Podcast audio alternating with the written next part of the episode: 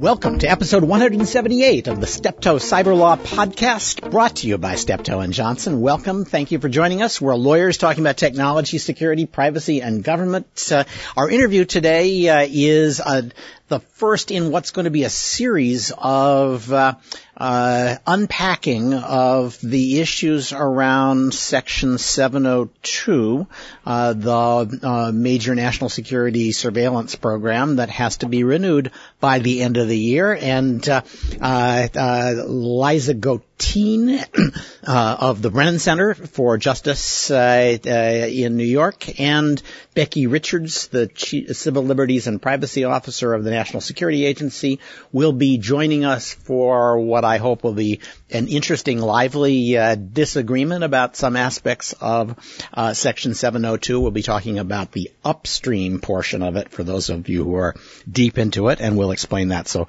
everybody who listens will come away knowing what the issues are for the so-called upstream part of the uh, uh, uh the program. Now, however, we're going to do the news roundup uh, with Michael Vatis, uh, formerly with the FBI and the Justice Department, now a partner in our New York office, uh, and Maury Shenk, uh, former managing partner of Steptoe's London office, now advising Steptoe on European technology and cybersecurity issues. And I'm Stewart Baker, uh, formerly with NSA and DHS, holding the record for returning to Steptoe to practice law more times than any other lawyer.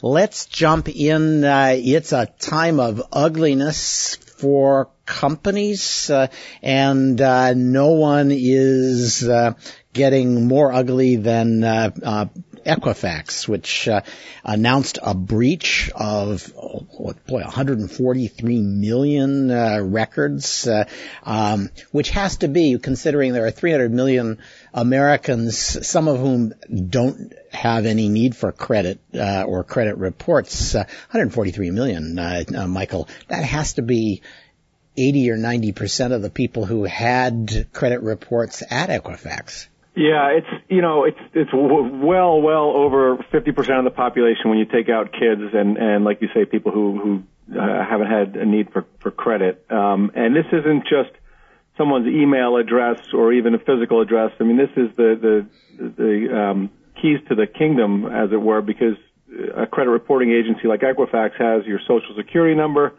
In some instances, your driver's license number, your birth date, you know, the very sorts of information that a fraudster would need and, and use to uh, uh, to basically uh, try to defraud you and set up credit in your name and, and things like that. So this is very sensitive information, and what's made things infinitely worse than the, the breach itself is is Equifax's um, bumbling of the response. It, it took uh, I think about five weeks to notify people uh, not, uh, at least anything I've read at the request of law enforcement, just took them that long to get around to it. And then there have been problems with the way they notified people, uh, requiring people if they if they took advantage of the the uh, years worth of free credit monitoring to give up their right to join a class action. To be fair, uh, I think they, I think they walked that one back, didn't they? They, I thought I saw something that said that they, they, they didn't mean to they, impose they that requirement. Yeah, but yeah, it's, yeah, but, it's, but again, you know, it's it's what what what people remember is is the bumbling in the first place, not that they then walk it back. And and then you know, the other thing that's gotten a lot of news is that three senior executives uh, sold uh, uh, significant amounts of stock uh, in in Equifax um, in the days after the, the breach was discovered by the company. The company says that these people had no idea about the breach, but you know that remains to to be seen. So the whole the whole affair has, as you said, turned very ugly. Yeah, it's um um you do wonder what they were doing though in those five weeks, uh, um, because you know getting the website up and running and uh, uh, making sure people were not doing anything that would uh, uh, raise eyebrows with their stock uh, clearly wasn't on the list. Um, so yeah, it's uh, I mean it, it, it, it's tough substantively and then uh, really tough, uh, uh, uh kind of um, optically. you know, it's funny with these things every few months, um, somebody has a breach like this. And I remember the Target breach, which, you know, we've all sort of forgotten. But at the time, it was just a, such a big deal. Um, and, uh, they, they were treated much more harshly in the press and, and generally by the enforcers than Home Depot, which had the, a similar hack uh, two or three weeks later. So part of this undoubtedly is if this happens just when all the reporters are coming back from vacation and would like to pick up a story where they don't have to do a lot of uh, additional research, um, uh, then you're in trouble. Uh, or if it happens in the uh, the run up to Christmas and everybody's got a uh, a lead that says, you know, you better be careful about doing your uh, Christmas shopping at Target. so it, it it is un, there's a certain lightning striking element to this, but uh, a lot of that you could uh, avoid if you really planned for what are we going to do in, when inevitably we have some disclosure we have to make. Well, that, that's exactly right. I mean, um, you would think that a company that that is entrusted with such um, uh, sensitive information would would really have its response uh, nailed down and and do everything um, quickly and professionally and and well, and that was just not the case here. And so here's the the the hidden um, issue in this case that I predict we will hear more about is um, uh, Equifax has bragged about how much money it saved outsourcing a lot of its uh, customer facing uh, uh, technology to uh, an, an, Indian outsourcer, uh, Infosys, I think, um, and of course that's where the flaw was that was exploited. So look for this to get mixed up with the immigration debate before we're done. Yeah, although without really knowing yet what the what the source of the breach was, um, you know, people are already throwing uh, those sorts of theories around. But until we know the facts, it's, you know, it's hard to say how much that's going to amount to. Yeah, uh, you're absolutely right. Okay, so that's one uh, set of ugliness for one company.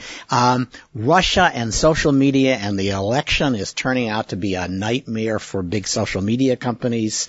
Uh, last week, it looks as though the Senate Intelligence Committee finally got uh, around to bringing in and getting testimony and uh, evidence from um, Twitter, Facebook, maybe Google. I didn't see coverage of that, but uh, uh, the other two were uh, uh providing information, and uh, not a complete coincidence, I'm sure. Facebook announced that it found that there had been a hundred to one hundred and fifty thousand dollars worth of ads purchased by people who didn't exist or people who had uh, apparent ties to Russia or the Russian government uh, uh, during the two years running up to the election, uh, um, and uh, there's an enormous amount of attention now on those ads. Uh, what did they say?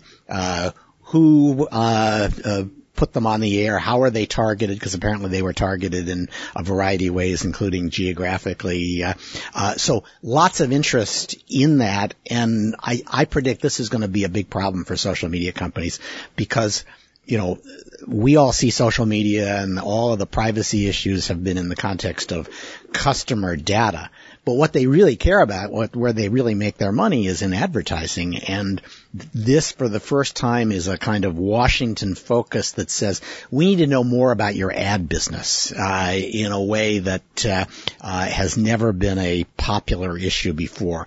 Uh, and I, I, see Facebook has already said, well, we can't produce, uh, it, we can't show you the ads, we can't give you details about the ads because of our privacy policy. Uh, I, I I doubt that's going to work, and I I predict that having all this mixed up with the uh, uh, uh, with the Russian scandal is going to take away a lot of cover that would otherwise exist for for companies that want to stay out of this. Uh, you know, uh, election ads on TV are heavily regulated, uh, and if I were TV interests, certainly if I were, um, uh, you know, the Washington Post or the New York Times, I'd be saying, hey, we have to compete with these guys. They should be subject to the same restrictions that we're subject to. Uh, there ought to be more disclosure of how they do their ads and who buys them and uh, for what purpose and how they might affect the election. I think we're going to have a big uh, long-term fight over that, and I see that Senator Warner, who's on the Senate Intelligence Committee, has already said, you know, maybe we should be regulating here. Uh, and of course, and I think um, uh, Chairman Burr said, yeah, we asked these guys about the uh, uh, what they knew about um, uh, recruiting of uh, ISIS uh, uh, suicide bombers uh, uh, on their sites, and they blew us off and wouldn't give us uh, information. So the, there's there's not a lot of goodwill on the Senate Intelligence Committee toward any of these companies. My guess. So, uh, lots of uh, lots of trouble to come for social media, uh, and indeed, um, in Europe, uh, the Europeans have come back from vacation and have started delivering uh, one piece of bad news after another. Well, at least one one piece of bad news and maybe one piece of good news. Uh, um, uh, the uh, European Court of Human Rights has stepped in to rule on uh, what kinds of privacy rights uh, employers have to give when they're monitoring their employees online. Um, uh, Maury, uh, what's the European Court of Human Rights doing here? This isn't this isn't a data protection case, or at least not directly, right? Yeah, it's under Article 8 of the European Convention on Human Rights, which is the privacy, uh, one of the articles relating to privacy, that you have a right to a private life. And they basically said that um, governments need to give a remedy for uh, people who feel that their privacy rights are interfered with at work. And this involved the case of a guy in Romania who was using um, private internet. He was using his uh, internet at work for private purposes, even though he had been told that that was not permitted but he hadn't been told, or at least it's disputed, whether there would be monitoring of his communications. And when the company u- used a transcript of his communications with his brother and his fiancee, including some apparently private details, to prove that he had had been using it for private purposes, he um, he got upset, and now the European uh, Court of Human Rights has said, well, you, know, you win to a certain extent. So I, uh, it was mostly they didn't disclose. So everybody who reads this case is, uh, all the lawyers are going to tell their clients, no, you have to tell people all the bad things that can happen to them and all the, the, the, the scrutiny that you're going to give to uh, uh, their uh, use of uh, corporate network assets, and that'll probably solve your problem. Yeah, I think it's two things. It's disclosure and making sure that the monitoring is reasonable in relation to the purpose of the monitoring. So I, you know, you, you can't be scanning and reading every personal email, although you could justify, I'm sure, some kind of automated scanning for exfiltration of information, certainly for people in sensitive jobs.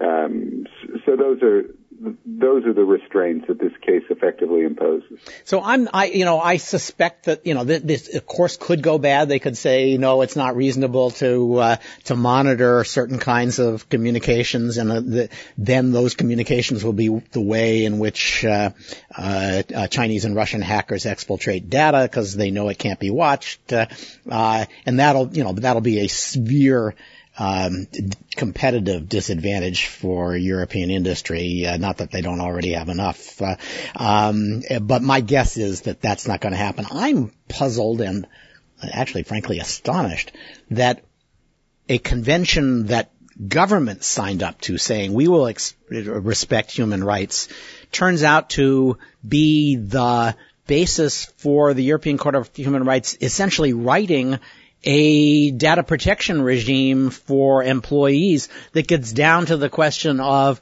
how much monitoring uh, has to be made illegal by by the Romanian, Romanian government. Yes, uh, it's what we would call in the U.S. substantive due process. The, the, the court's reasoning is what the convention requires is that states give a proper remedy to somebody, uh, to employees for employment privacy violations. And here they've said that the remedy has to reflect certain substantive standards. I agree with you that it's not going to be a huge deal in the detail because data protection law, which does apply directly to private parties, already restricts monitoring, and most countries have rules on uh, what types of monitoring are permissible and how they can be justified, et cetera. So this will be another mechanism by which uh, post Brexit the UK is forced to do exactly what the European Union wants on uh, data protection issues. Uh, they've already got the adequacy uh, threat, and if uh, the UK remains part of the European Convention on Human Rights, the entire GDPR will be incorporated into ECHR jurisprudence. I think that's right, although frankly the UK has a lot bigger fish to fry with Brexit and yeah, as we discussed last week, um, probably has plenty of economic and business incentives just to go along with European data protection law. Yeah. Okay. Um, so Symantec uh, uh, tells us that uh, uh the U.S. electric grid has been penetrated by, likely by Russians. They, they were a little coy about that, but sure sounded like uh, Russian uh, tools and techniques. Um, a, and what was they? They think they called this Dragonfly 2.0 because they said these guys have a new and more sophisticated set of tools that are designed to actually let them flip switch switches uh, deep in the industrial control system of the electric grid to the point of being able to turn off power. Um, and they've already installed these tools on a number of U.S. electric grid uh, um, uh, operating systems. Uh, um, pretty serious um, uh, statement, and one frankly raises the question whether the uh, Trump administration is going to treat that more seriously than past intrusions into our electric grid have been treated by the Obama administration. It's very easy to say nothing bad has happened. I'm not going to go pick a fight. Uh, uh, but when something bad happens, it's going to be so ugly that picking a fight may not even be possible. Uh, so it'll be very interesting to see what the uh, Trump administration's response to this is. I predict that they succumb to the inclination to say, well, since nothing's happening now, I guess we don't have to do anything. All right, uh, and oh, one more, Maury. You should I should ask you about um, the um, uh, the good news from uh, uh, European courts. The ECJ uh, delivered some kind of qualified good news to Intel in their competition case, where they had paid a one and a quarter. They've been uh, assessed a one and a quarter billion dollar fine for, uh, uh, I think, monopolization, uh, and uh, the European Court of Justice said, "Well, not so fast." Yeah, so this fine came out way back in 2009 for abuse of a dominant position, which is what monopolization is called in Europe, and it was for giving rebates to some big computer makers and others who agreed to use all or almost all Intel chips. And the European Commission found that that disadvantaged AMD, issued the fine. Intel unusually has challenged this in the courts. A lot of these competition cases get settled or the company just pays the fine uh, and gets on with it. They fought it. Uh, they lost in 2014 at the European General Court, which is the lower level of the ECJ. Um, and but the ECJ just ruled in their favor. The, the lower court had said ba- basically this type of rebate conduct per se can be um, is um, conduct. It is predatory pricing effectively. And what the uh, ECJ said is, well, you've got to look more carefully at Intel's arguments that there's no way that these rebates could have damaged competition. So they haven't won yet, but now the, the lower court has to take a closer look at Intel's competition argument. Well, it, uh, I, you know, it, it certainly uh, runs counter to my uh, favorite narrative, which is that the European courts uh, particularly hate U.S. tech companies. Uh, this is uh, um, clearly contrary to that uh, view. It, it, does fit my narrative that uh, European uh, uh, competition law only comes down heavily on tech companies for monopolization after their monopolies are uh, on the rocks, and that's certainly true for Intel. Was true for Microsoft, for that matter. Uh, um, uh, so uh, whether it uh, demonstrates to uh, the uh, antitrust competition authorities in the EU that they might think about a different approach, I think is uh, open to question. But uh, uh, by the time they collect this money, they'll be collecting it from a very different company than uh, they asked for it from. Yeah, one wonders how much they are influenced by the fact that chips have moved on to the likes of NVIDIA's GPUs and mobile phone chips in which Intel doesn't play a big role. But, um, well, well, we shall see what the, what the lower, whether the lower court considers that when they think about this again. All right. Well, now let's let's do three or four lightning round uh, hack of the week. I love this hack. Uh, everybody's familiar with the evil maid attack on your computer, which requires uh, that uh, uh, someone have actual physical access to your computer or your phone, uh, presumably when you leave it in your apartment or your hotel room to go jogging. but this is the evil dolphin attack. Um, eh, some security researchers in China demonstrated that if you played uh, the uh, sounds at a high enough pitch, essentially at dolphin levels, no one could hear uh, your uh, statements invoking Google or Siri or um, uh, uh, Amazon. I'm not going to use their names, except the actual machine uh, so that you would essentially play this. Uh, was a little more complicated than this, but basically you pay, play, played uh, something asking for uh, uh, Amazon to uh, play music or ship you 500 pounds of garbanzo beans, and then you confirmed all at a dog whistle level that no one but uh, the uh, Amazon device could hear. Uh, um, this is, you know, right now probably not practical. You have to be really close. It'd have to be during a party, uh, um, and frankly, during a party, you could probably just say it, whisper it in the ear of the uh, device. Um, uh, so I'm not sure anything really bad is going to happen here, but uh, now that it's been demonstrated as a uh, possibility. Uh, it, it's uh, you know people are going to think of cleverer ways to make money um, uh, with the evil dolphin attack.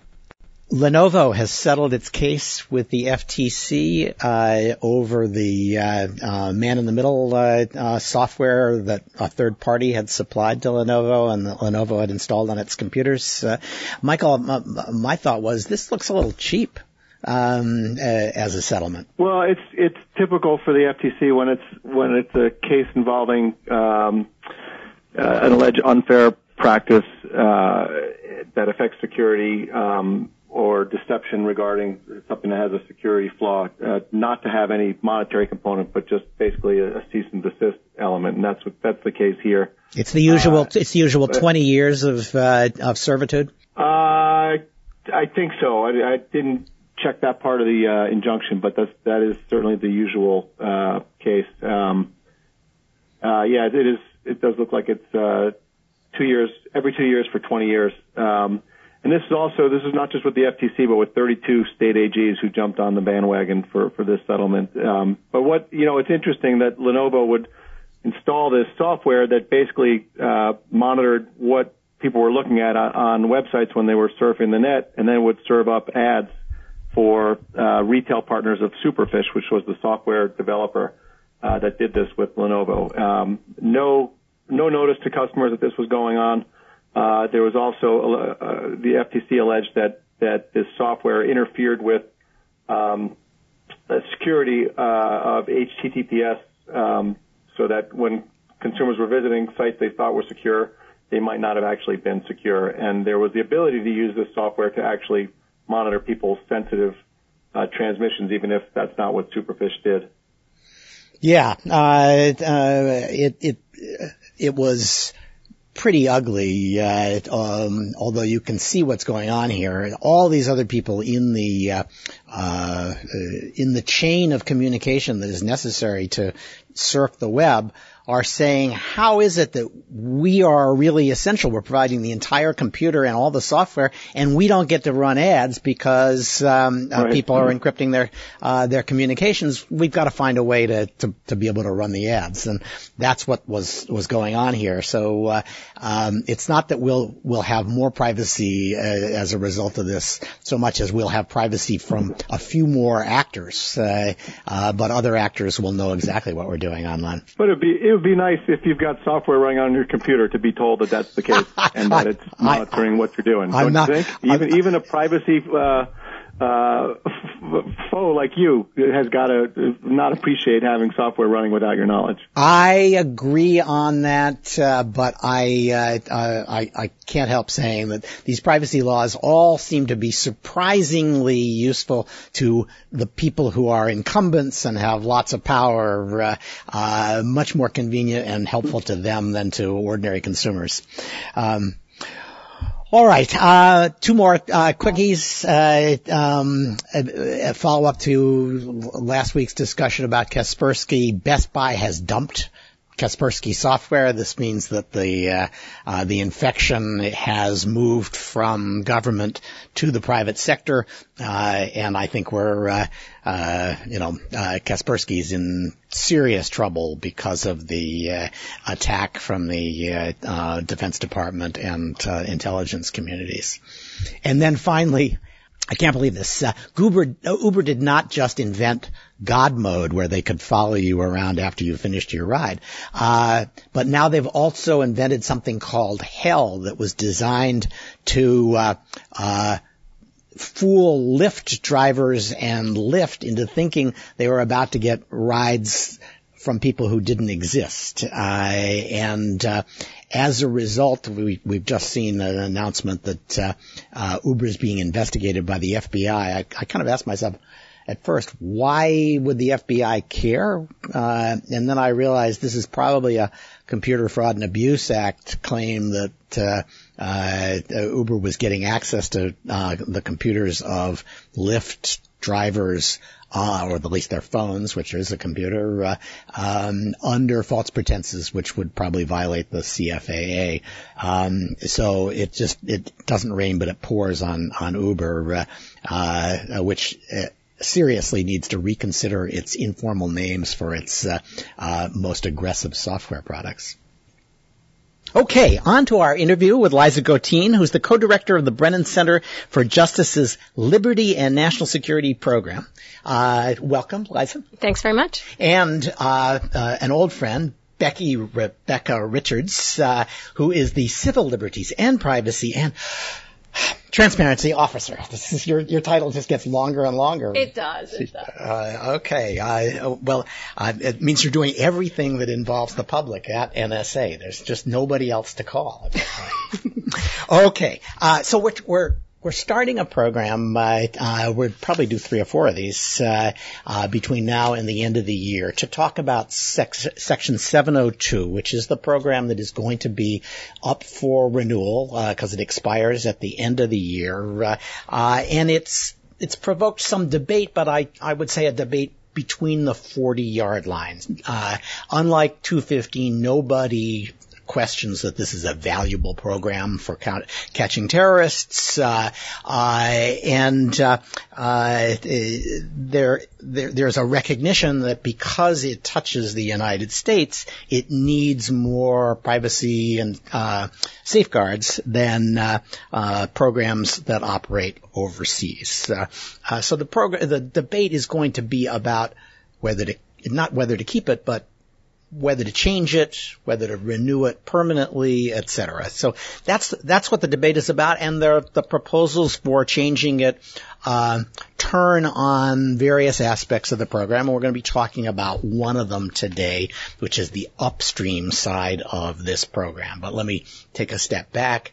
Um, this is a program that targets people who are believed to be um, of interest to U.S. intelligence uh, for foreign intelligence purposes outside the United States, foreigners. Uh, uh, so in that regard, it's very much like any other intelligence program NSA uh, would run overseas, with the exception that it's not run overseas. It's run in the United States. Uh, uh, these communications have a uh, at least get a cup of coffee in the United States. They pass through the United States or they go to a uh, provider of email services, uh, uh and to get access to the communications, uh, the uh, National Security Agency catches them while they're having their coffee break.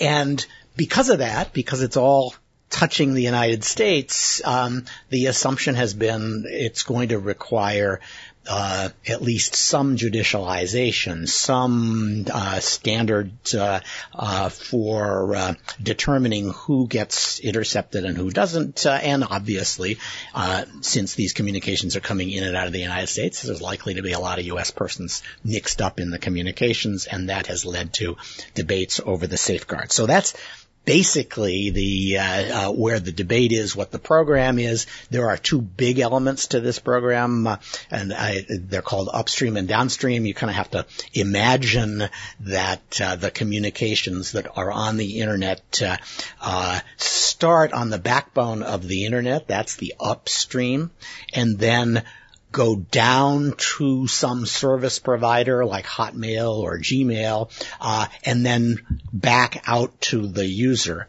Uh, the upstream part of this product is where the government dips in to the backbone. It goes to, if you're looking for company names, it goes to AT&T and Verizon and says, uh, we're looking for this kind of communication, uh, uh, and obtains it.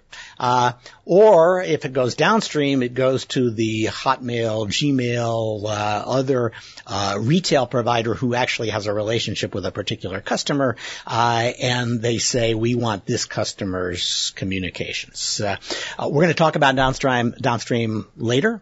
Today we're talking about upstream, and I think that's all I need to say. I probably uh, talked too long for our uh, uh, listeners in any event. Uh, let me start with Becky. Now that with that as an introduction, how how would you say the upstream portion of 702 actually works?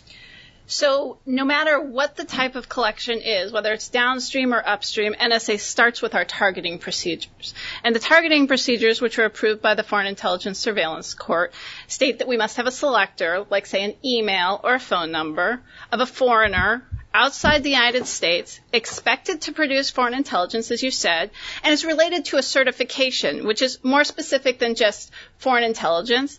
Um, it's something like international terrorism, weapons of mass destruction. Once we have the, identi- uh, the ID, the selector, then we send that to the U.S. Electronic Communications Service Provider uh, to acquire the communication transiting the Internet backbone. The information is then filtered for domestic communications, screened for the specific selectors, and then comes into NSA repositories. Now, in April of 2017, NSA voluntarily changed the way that we were doing that collection so that we are no longer getting what are referred to as about collections. So we are instead getting the to or the from. The about is where perhaps two foreign terrorists are talking about a third terrorist, and it was selecting on that. Okay. Uh, Liza, um, you agree with that description of the program? Uh, roughly. I mean, I think it's accurate as far as it goes. I think it's uh, incomplete, and I, am not faulting Becky for that. It's an incredibly complex program, and there are a lot of uh, nuances to it. I, I, mean, the one thing I'll, I'll say is that the examples you always hear are two terrorists are talking to each other. There's absolutely no requirement in Section 702 for upstream or downstream that the target be a terrorist or suspected terrorist. Permissible targets are actually much broader than that, but I think we'll probably get back to that. I do want to just highlight a couple of important nuances about how upstream in particular works that I think sometimes get lost in the big picture descriptions of upstream. And the first is that the NSA is not able to filter out, to screen out all entirely domestic communications. And the, the target of surveillance has to be a foreigner overseas, but entirely domestic communications do get pulled in, and they s- still get pulled in now, even after the end of about collection. There are almost certainly fewer of them, uh, but the FISA court was very uh, clear that there would continue to be entirely domestic conversations being pulled in. that has um, very. It's kind of hard to see how that could happen. Well, right? that gets because into if, if it's to a to a target um, who's overseas, um, it's it can't be completely domestic that's true for single communication. or from, right? That's also right. single.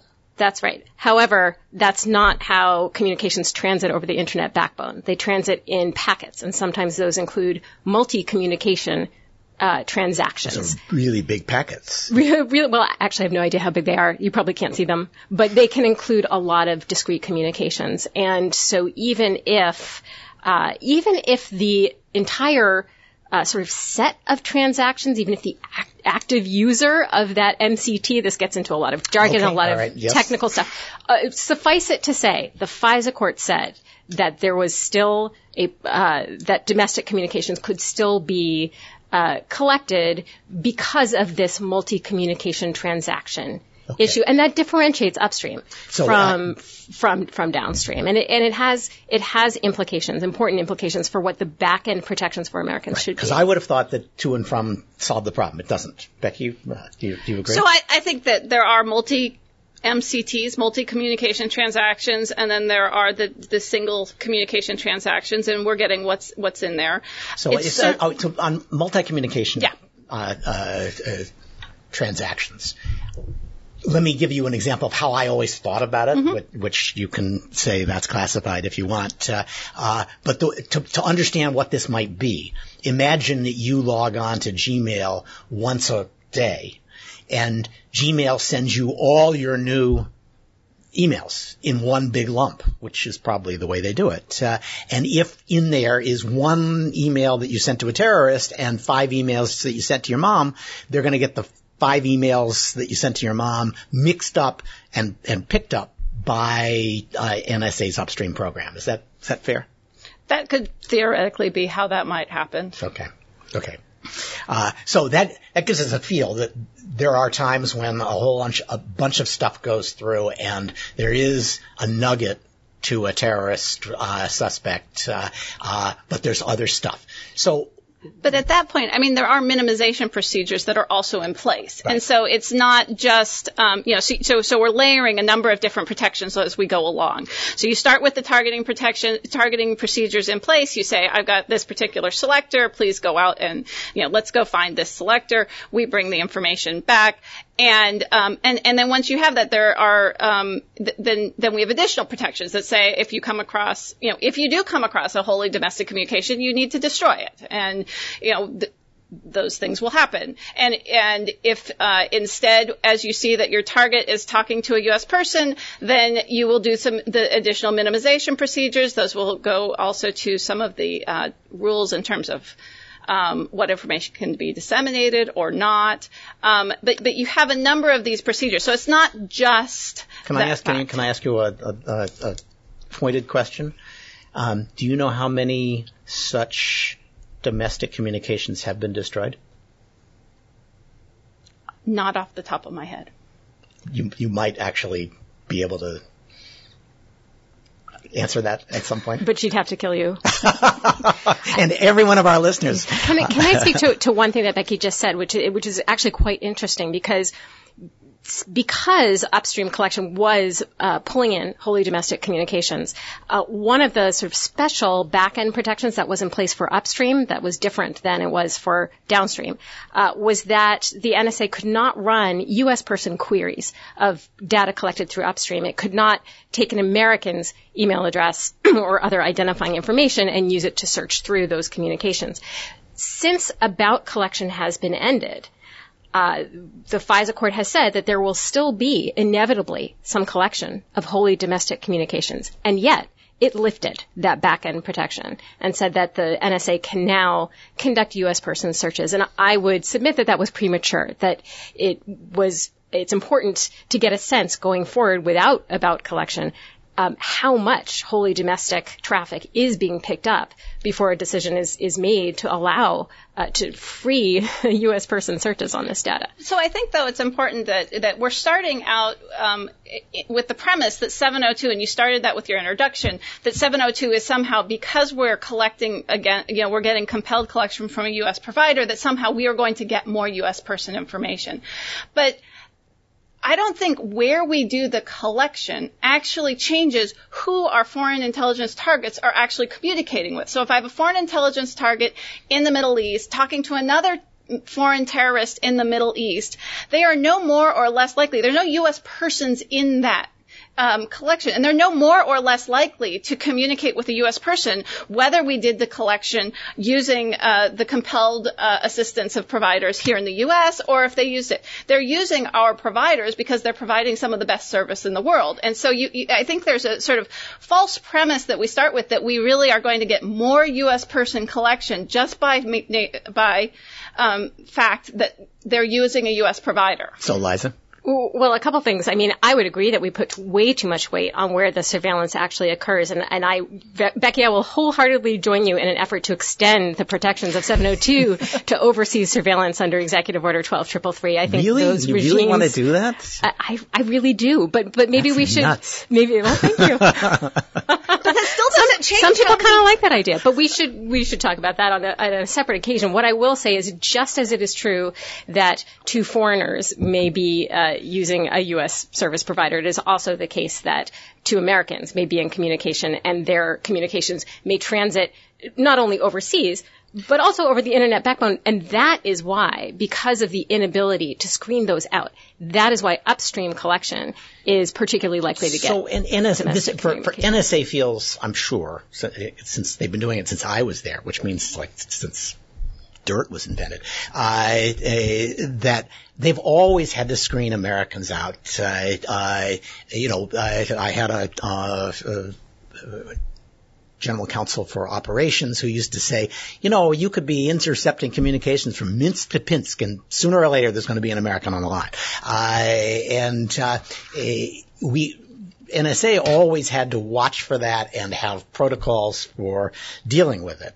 And, and so when, when Becky says, you know, it's not any more likely that people who are, you know, one Syrian terrorist talking to another Syrian terrorist is going to have an American on the line, uh, that is no more likely if they're talking across the United States than if they're uh, crossing India for their, uh, international communications. So, um, why shouldn't we continue to apply the rules that we have always applied and why should the civil liberties groups create new hassles for our ability to do agile communications intelligence uh, uh, just because we need a court order because this is AT&T and not some foreign intercept. Well, I, I I would dispute your premise that we've always been allowed to do this. I mean, I think in 1978, FISA uh, required a warrant if there was going to be a communication, uh, if, if the government wanted to wiretap a communication between an American and a foreign target. Now, there's been a lot of discussion about, um, you know, how often that was actually an issue because there's a lot of people say, well, satellite surveillance uh, was by far the dominant method of international communication back in 1978. I think people who've looked very closely at that claim, including David Kris, who was former head of the National Security Division, um, have come to the conclusion, looking at the sort of direct evidence, that anywhere between a third to a half of communications that transited internationally in the late 1970s were going through wires through uh, you know wire cables. And therefore since 1978 if the government has wanted to wiretap international communications between an American and a foreign target at least half the time it's it's But- needed to get get that- a warrant That's not what we're doing. I mean, this is this is a foreign. Tar- we're not targeting the American, and we're all, and and we sort of have. I mean, what seven? I'm not saying is, targeting America. I'm saying between an American and a foreign target under FISA since 1978. That changed in 2007. Actually, bef- I, I think if we, if, if, if, if NSA were collecting in Syria, um, and a communication came in from the United States to their Syrian target, they would have picked it up uh, it, it, it, without any court order or anything of the sort, and we want them to do that. Well, if they had been collecting though on the internet backbone, shall we? There wasn't an internet, but if Right. they had been collecting from the U.S. Yes, against but, a foreign but that's, target, Isn't that a little bit technical, right? I mean, I, I, no one thinks that AT&T's rights are at stake here. Uh, uh, they go to court because there's something in the United States that has to be done, and so getting a court order is considered an appropriate uh, sort of half measure. but the the uh, the the fact is that the intercept doesn't look any different uh, from a civil liberties point of view or an intelligence collection point of view uh, between doing it in the United States on the backbone and doing it in Syria on the backbone. Uh, well, I would agree with that. Again, I think that's why we need more protections for overseas collection. But let me just say that Congress did not pass FISA in 1978 to protect AT&T. Congress enacted a warrant requirement, even when the foreigner was the target, for wiretapping in 1978 to protect Americans. And I think that that protection uh, again, I, I, I think that we, a more productive sort of way to take this conversation, I think, I mean, we're not going to have a warrant requirement going forward right. for foreign targets. We're not. Okay. So I think a, a better way to talk about this is what is the correct response to the fact that when the NSA conducts surveillance on a foreign target in today's digital era, the information era, it is going to be collecting massive amounts of Americans so I think that's the place where I'm not sure I entirely agree that it's quote massive amounts of American communications. And so while we've agreed we are not going to go, we're not going to have a conversation about counting. Um, but but but again, I go back to the premise: we're starting with a foreign intelligence target outside the United States. The two Syrians talking to each other that are producing foreign intelligence are no more or less likely to be in contact with a U.S. person because we are picking them up through the uh, compelled assistance in upstream Fine, fine. But my, I, I think we're talking about something different now, which is given that they are picking up, that they are going to pick up Americans' communications with the foreign targets who are not just terrorists. It can be any foreigner overseas as long as there's some foreign intelligence information to be had, and that is fairly broadly defined. Given that, we're going to get a lot of information about Americans. What is the right way to protect that information if not a warrant? Well, for, for, for 50 years, or at least since the 70s. Uh, the, uh, uh, the National Security Agency has protected that principally with minimization requirements for destroying the uh, confirmed U.S. Uh, uh, communications and protecting U.S. person identities. Um, and so the, one of the questions would be, I mean, obviously one of the reasons they do that is so that they can move quickly through the the intercepts looking for intelligence without spending a lot of time in advance getting their searches approved, uh, uh, because obviously it takes a lot of, uh, to get those approved. Um, and that's how they've done it up to now. I, I, I think it's plausible to say, um, why is it that you'd like it done less efficiently uh, in the 702 That's program. That's what I'm looking for. I'm looking for less efficient. Well, I'm not sure you know what I'd like to have happen because we haven't discussed that yet. Okay. So what would you propose be I'm not proposing about? a I'm not proposing a warrant okay, requirement. You are not. That's pro- what you're assuming. Okay. So you, this is this is this is like uh, uh, uh somebody saying this might be a five thousand dollar conversation, but for you, two hundred dollars. So you've you've you've you've put on the table the warrant requirement. You're not going to ask for it. What what what do you yeah, think should be done? Yeah. Okay. Let me go back and and just say once more because I think this is important that we are not comparing Section 702 to overseas com- surveillance. We are comparing Section 702 if we're going to compare apples mm-hmm. to apples here, to the surveillance that took place on U.S. soil prior to Section 702. And that surveillance, when it was done through wiretapping, did require a warrant. So I, I just, mm-hmm. and I have to say that okay. because you keep saying okay. that I'm trying to make it less efficient. Yeah. And that's not the case. But let me go on and say that to the extent, you know, Americans are not legitimate targets of Absolutely Section 702 right. They are not, right? Foreigners But we know they're going to get swept up in large amounts, even though the NSA won't tell us how much. Or agree with it being large. So, or agree with being large, although conveniently they can't tell us how much. So, if you're going to be sweeping that in anyway, even though they are not legitimate targets, what is the best way to deal with that situation? And I would say there's there's two ways you can do it. The first thing is to make sure that your upfront collection is as targeted as it possibly can be. And the wider you cast your net in terms of targets, the more incidental collection you're going to have.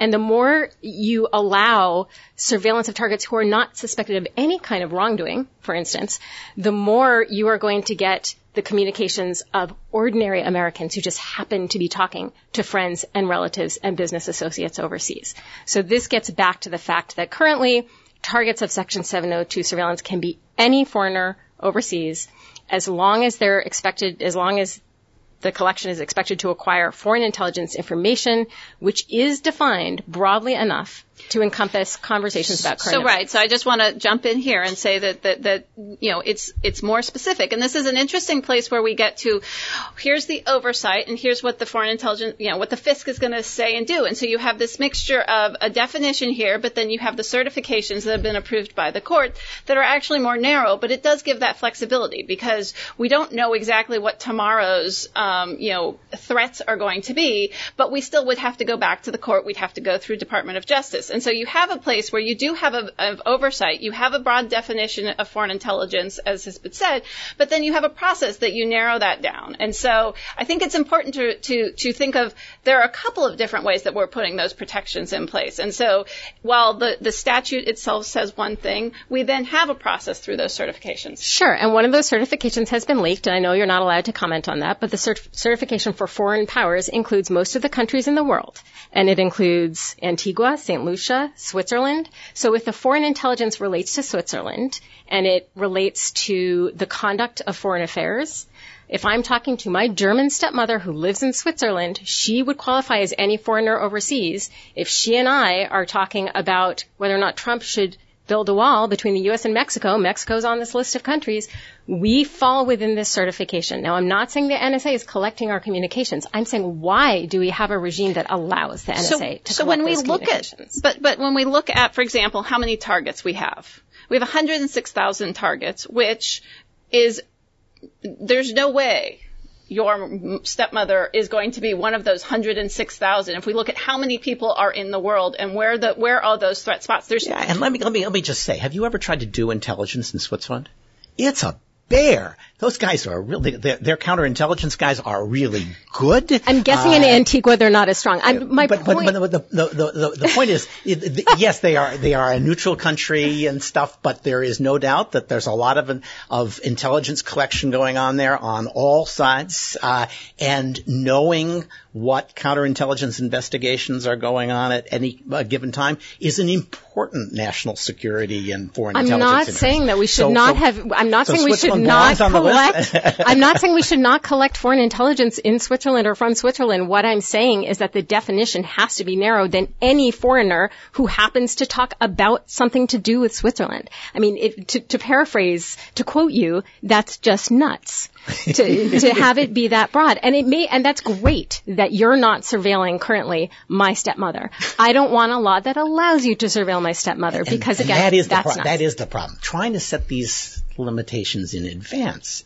Um, when the foreign intelligence interests of the United States shift so dramatically and uh, in response to events, um, runs the risk that we will, you know, I, don't think that we would have said, oh yeah, uh, we think uh, for uh, election security is a proper top target of intelligence collection uh, for NSA if you had asked us that in 2015. Uh, it could have got, gotten dropped on the cutting room floor when people were putting together their assessments of what uh, intelligence authorities ought to be, and we would have been deeply sorry that it we had done that. certainly doesn't have to be that specific, but you could certainly limit it to surveillance that is likely to pr- produce information about a threat to the United States security or United States national interest, and that would absolutely include interference with an election. It's not, it, it, you know, it, let's not make this a reductio ad absurdum. so- There's so- something in between any foreigner overseas, and you have to specify literally every piece of intelligence I, I. I have to say, I, I wonder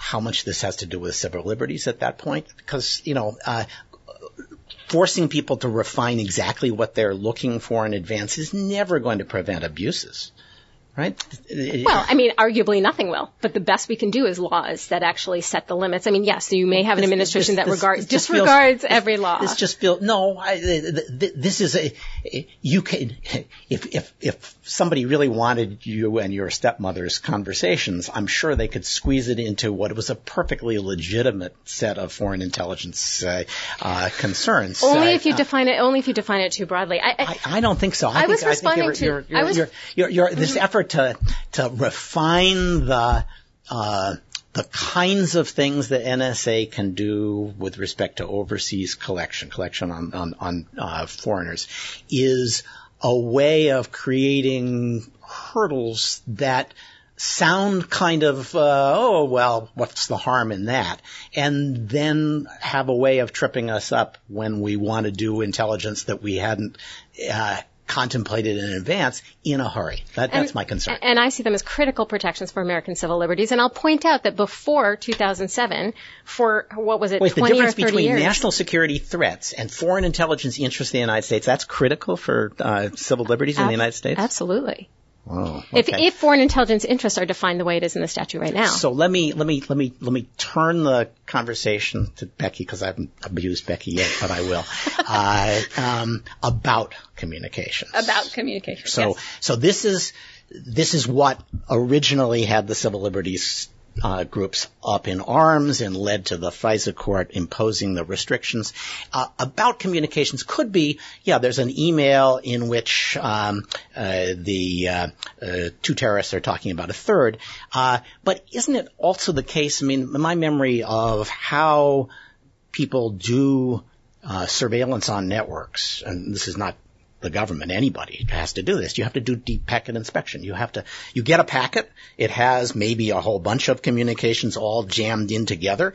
Uh, and that packet is going from Verizon to Comcast. Uh, and that's the to and the from. Nobody cares about that. And that, that's not the right target. You need to take those that packet apart and look for the packets inside it.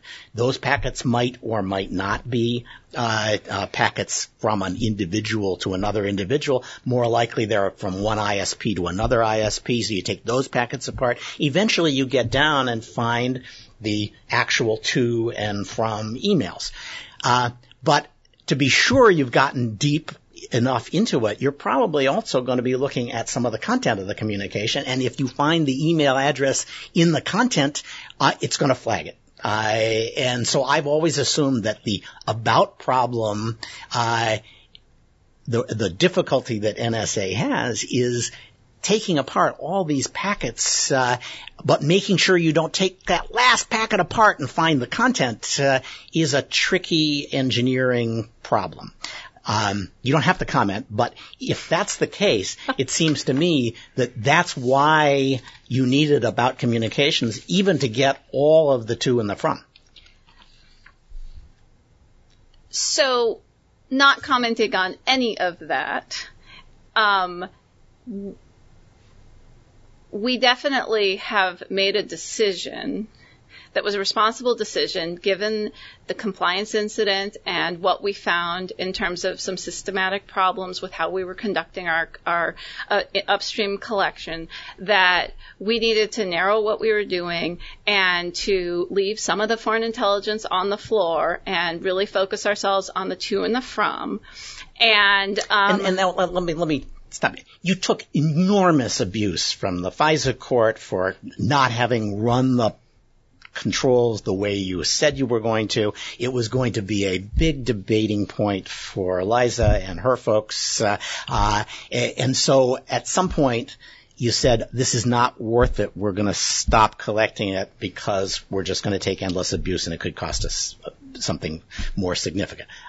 That's a very uh, uh, pragmatic political decision. But I want to talk about the cost. If I'm right that you can't actually um, get rid of about without also running the risk of losing some actual twos and froms.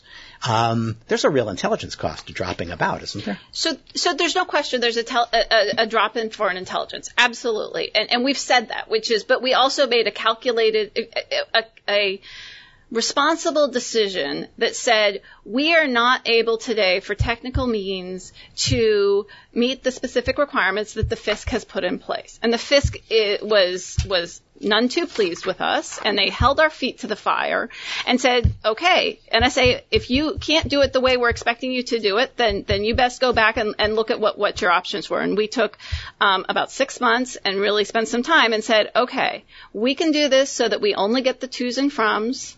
Um, so that we can get the, the critical Most of them, anyway. Huh? the critical twos and froms that we need to get, and we will go back and look. And if the environment changes, if the then then and as we look at the technical capabilities, then if we need to go back up on upstream because we need to because the threat environment or the technical environment has changed, then then you know we'll we'll sort of work through that. But we'll have to go back to the court before we do that. And the court certainly, as you can see from all of our court filings, is holding us to you know really making sure that we're doing it. So so here's a place where a practical and responsible decision was made to drop the about at this point because we couldn't meet the requirements. And we will work to The courts made up requirements, right? the courts, well, They just made them up, right? well, I mean, the courts, you know, they said you, you know, no U.S. person queries here. We're going to follow those requirements. I mean, yes, we, we are going to follow the, those protections that are in place. If we can't follow the protections, we sh- we need to reassess, and that's exactly what we've done here. And so,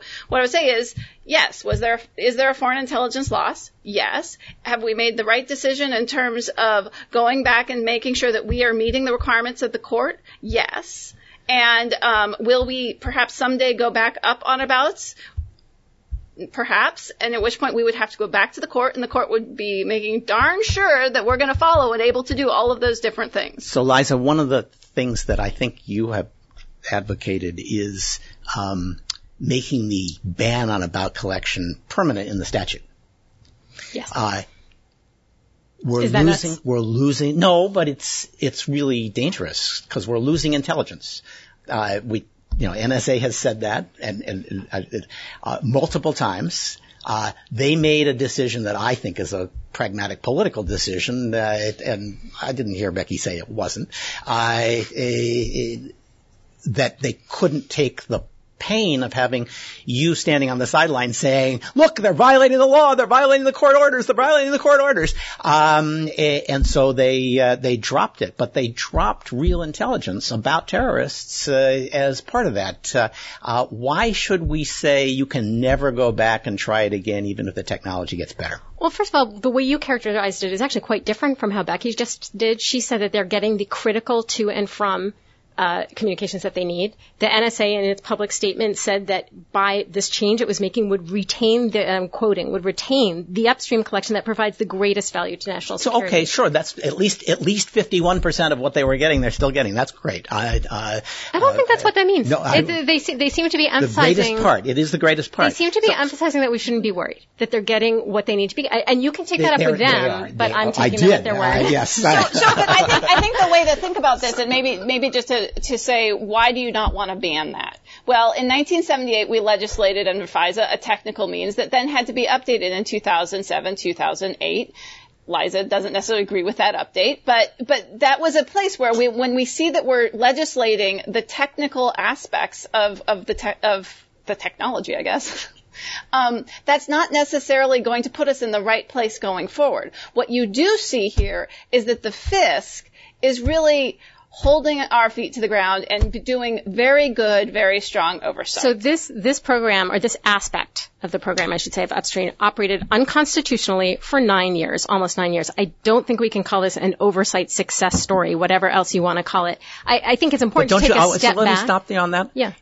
It's also a legal failure. This is the best counterterrorism surveillance program we have today, uh, and and the PCLOB has said it's an enormous success. Better than EO twelve triple three.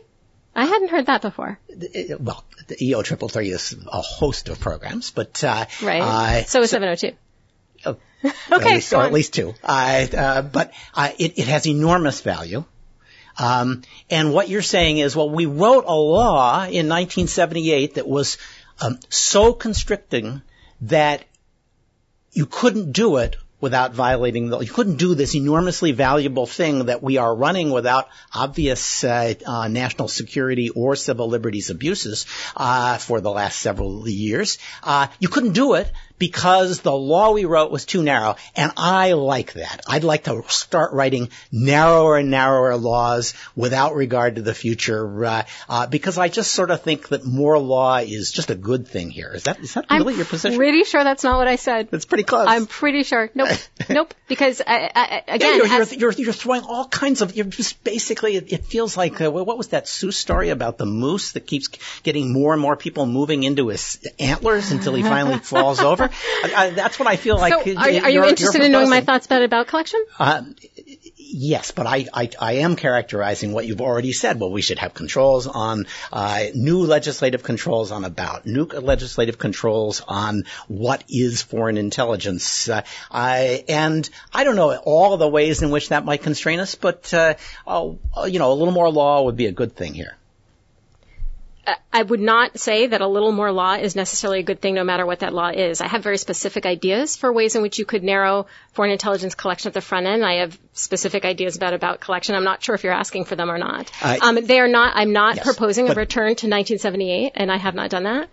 Um, and so, but there are specific measures that I think would keep in place the core of Section 702, the ability to go after threats actual threats to the U.S. interests and actual uh, suspected terrorists, as well as other, uh, you know, individual individuals who might have uh, information about that is relevant to our national security and to our national interests.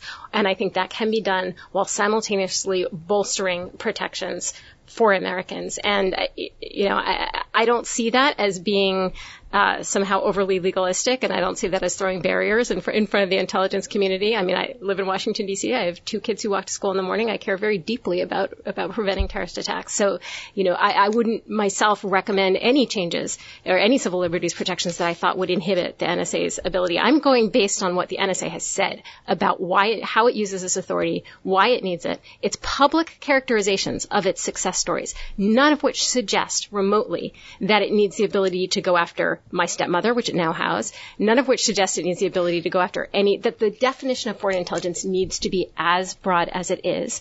And I do think that having stronger minimization procedures on the back end is an extremely important protection for Americans not because we've seen such wild abuse, but because the potential for abuse is very, very clearly there. And surveillance in our country has a long, long history that involves a lot of abuse. And a lot of what ended that abuse was protections that were put in place in 1978 that have been stripped away. So that is part of, that's the basis for my, for my advocating what I'm advocating. Not that I think it'd be really fun to slow down the NSA and to throw more law at every problem. So I think though the interesting thing is we haven't seen the abuses that we saw pre 1978. And, and you agree with that, Liza, right? Uh, yeah, there's been no evidence. There's, there's no, no, evidence, evidence, There's no public evidence, um, that, that, and, and we've said that uh, repeatedly that, that there have been abuses. So I think those controls have worked. And, and one of the things that we have done is we have increased the amount of transparency that's been in there.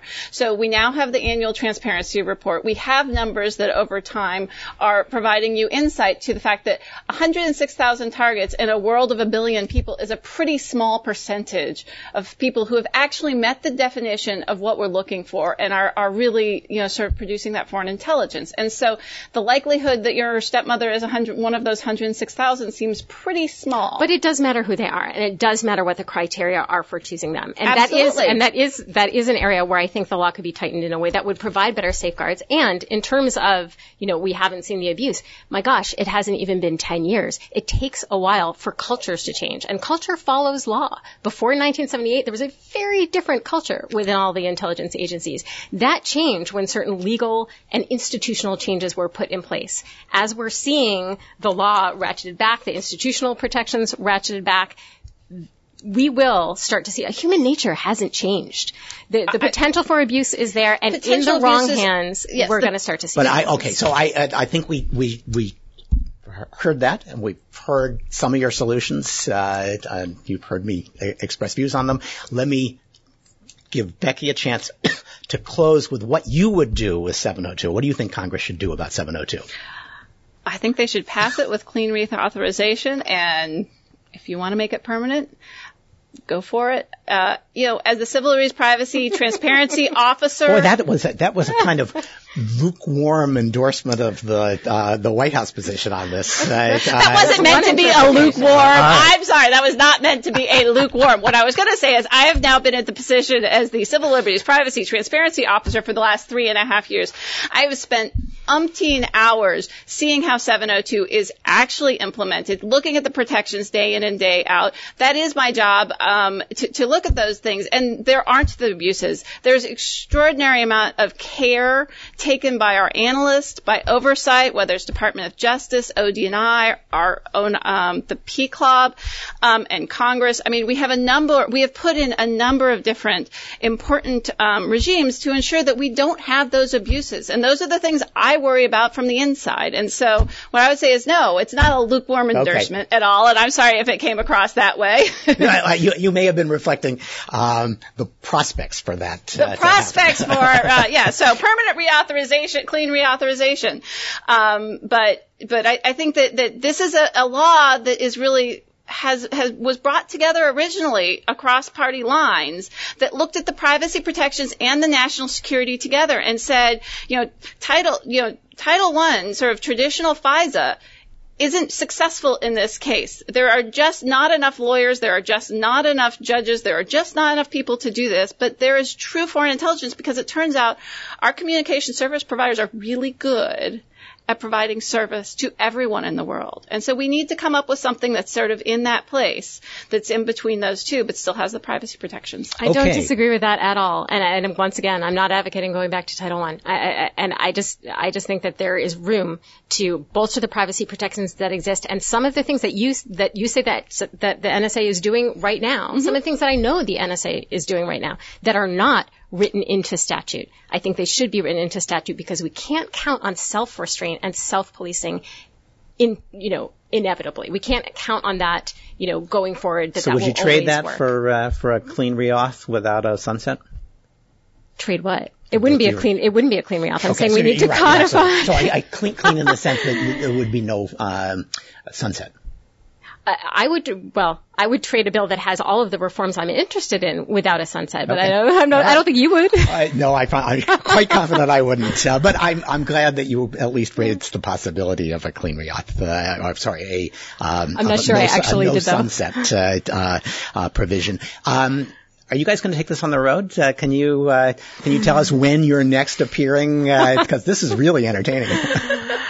Uh, so, I mean, I will be, I'm writing an article on um, incidental collection, the in- incidental overhear doctrine in Section 702 for you legal nerds out there that will be. You crank that stuff it, out. That will be, I, I try. Yeah. It will be in the American Criminal Law Review coming up, I think around the end of the year, although I'm not actually sure. And then uh, I'll be discussing FISA on a panel at the annual conference of the ABA Standing Committee on National Security Law in November. I'm sure I'll see you there. Yes, you probably will. Bob and I are going to have a great time. Oh, Bob Litt? Yes. Oh, yes. Well, that, yes. So, uh, that'll be even more. He's got a better sense of humor than I do. So. Can I call him nuts? Um, Is that legit? I, I don't know. Uh, yeah, yeah, we'll talk afterwards. You okay. can say that, uh, that I said that uh, in the uh, after discussion. Uh, and Becky, uh, where are you next appearing? tomorrow of all places, but not on 702.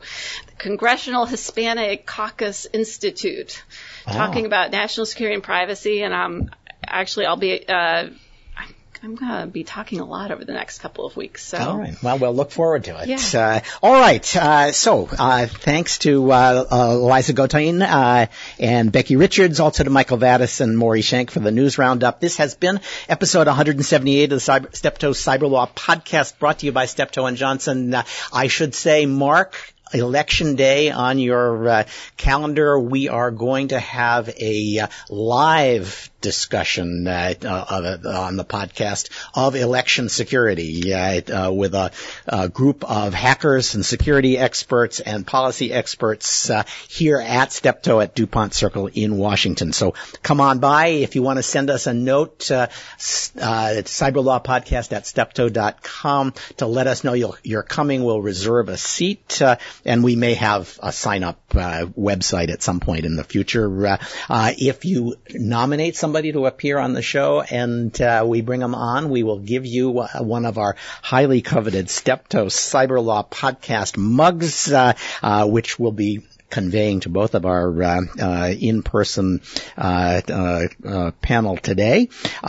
soon we're going to have Jeanette Manfra, who's the acting deputy undersecretary for cybersecurity and the only adult at home on cybersecurity at DHS. Um, we're going to have um, John Yoo and Jeremy Rabkin on to discuss their upcoming book on how cyber robots and space weapons will change the rules for war. Liza will tell them they're all wrong and they need new rules and new law. We'll have Richard Danzig, uh, former Secretary of the Navy, on talking about his new uh, uh think piece on the effect of technology on defense issues. Uh, uh, so lots to come. Uh, uh, join us for those and other parts of the podcast as we once again provide insights into the latest events in technology, security, privacy, and government.